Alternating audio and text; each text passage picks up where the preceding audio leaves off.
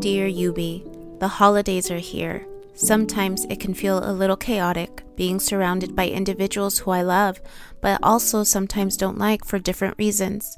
Some of them make fun of me, belittle me, or judge my way of life.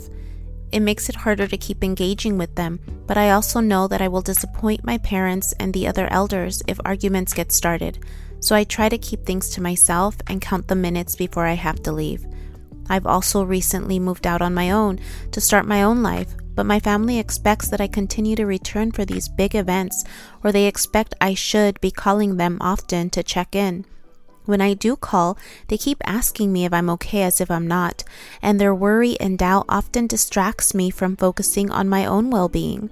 I'm often worried about their own well being because they believe that I make them happy. So when I don't have the type of news they want to hear, I avoid them. When I fail to call them or don't tell them I miss them, I hurt their feelings and they consider me ungrateful or they try to be funny, making comments such as, You forget you have a mother, or Hey, you, this is your dad, DAD, remember? I try to tell myself that they are old and that I should make time for them, even if it's just for the holidays, and then I can continue to move on with my life, but I don't know how much longer I can do this. It's getting harder to be the source of their happiness. How do I resolve this within me? Sincerely, me.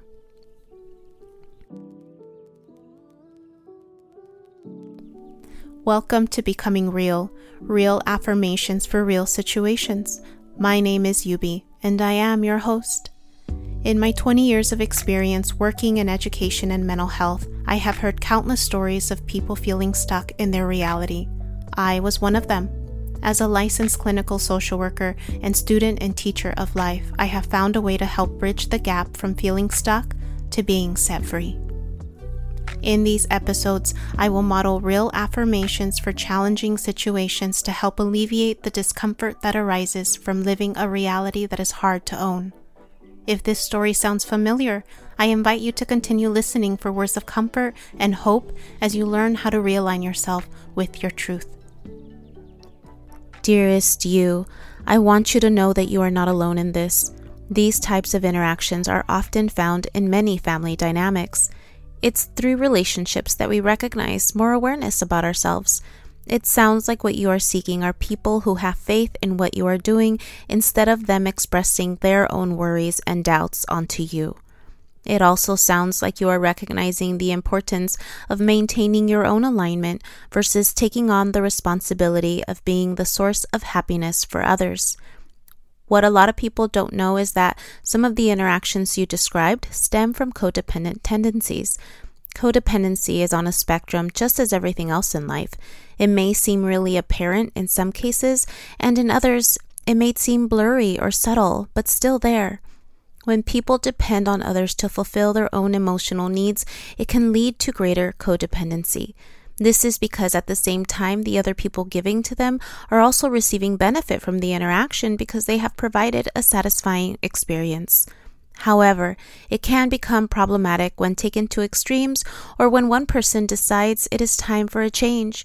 An overgiving tendency or sacrificial love or sacrificial giving is actually unbalanced, especially when there is disappointment for it not being reciprocated but these are also messages that we receive in various forms, for example, from religious or cultural beliefs, or from society, such as the media.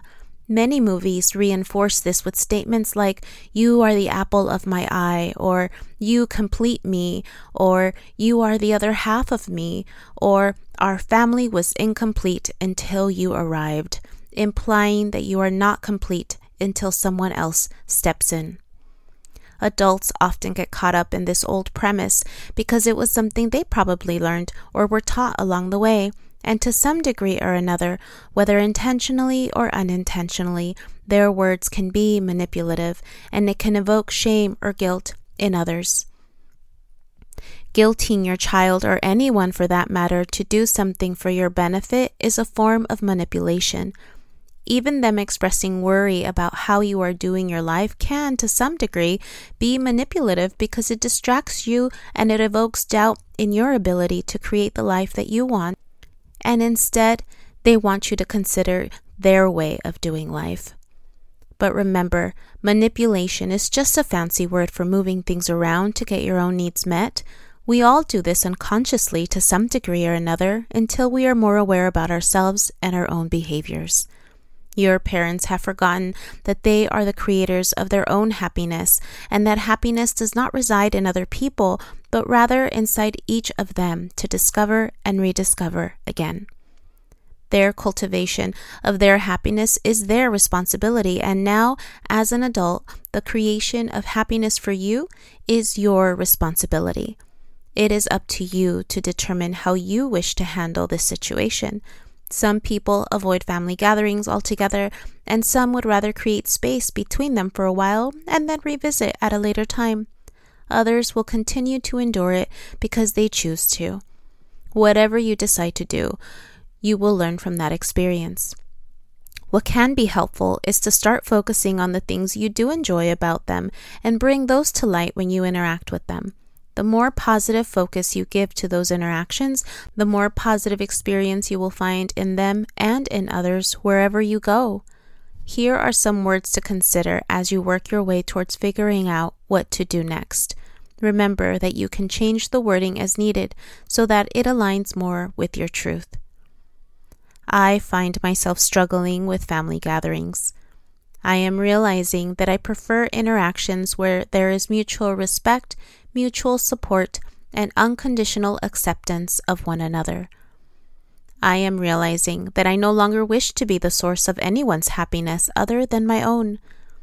I am learning that my source of happiness does not rely on people outside of me. I am learning that I am responsible for my well being and happiness, and that the adults around me, including my parents, are responsible for their own well being and happiness. I am learning that my happiness is found within me and that I am the creator of my life. I am learning that codependency is not always easy to pick out in relationships because codependency, like many other things in life, also falls on a spectrum. I am learning that our society is teaching us old ways of doing relationship with one another and that the old way of doing relationships no longer is helpful to me. I am learning that even I can be unintentionally manipulative with my words. I am learning that it is important to be more aware of my word choices, my behaviors, and interactions with others so that I can model what I want to experience in relationship because it is through relationships that I learn more about myself. I am learning that there are different ways that I can handle this situation. I am learning that one of the ways I can make my situation better is to focus on the interactions I do like or shed light on those interactions when I am with family so that I can see and experience more of those interactions as time passes. I feel better knowing that I do have the power to create the life that I want. I feel better knowing that I can entertain any of these ideas, and if there is anything that doesn't work out, I can always change my mind.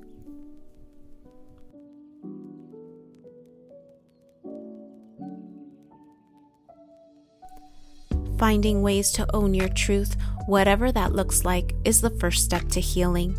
I invite you to become a supporter of this podcast so that we can continue to create helpful content. If you do support, you will also have an opportunity to hear words of comfort specific to your challenge.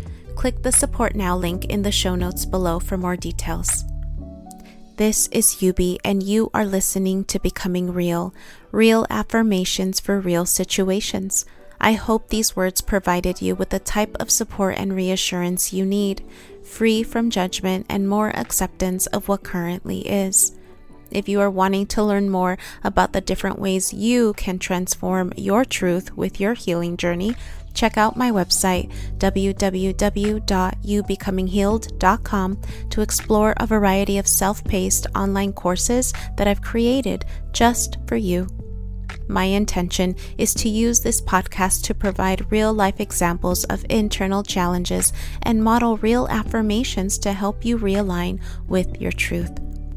I hope that my words provided you with an experience of mental and emotional relief, even if it was just for a single moment, because all we need is one single moment to start the momentum towards self acceptance. Until next time.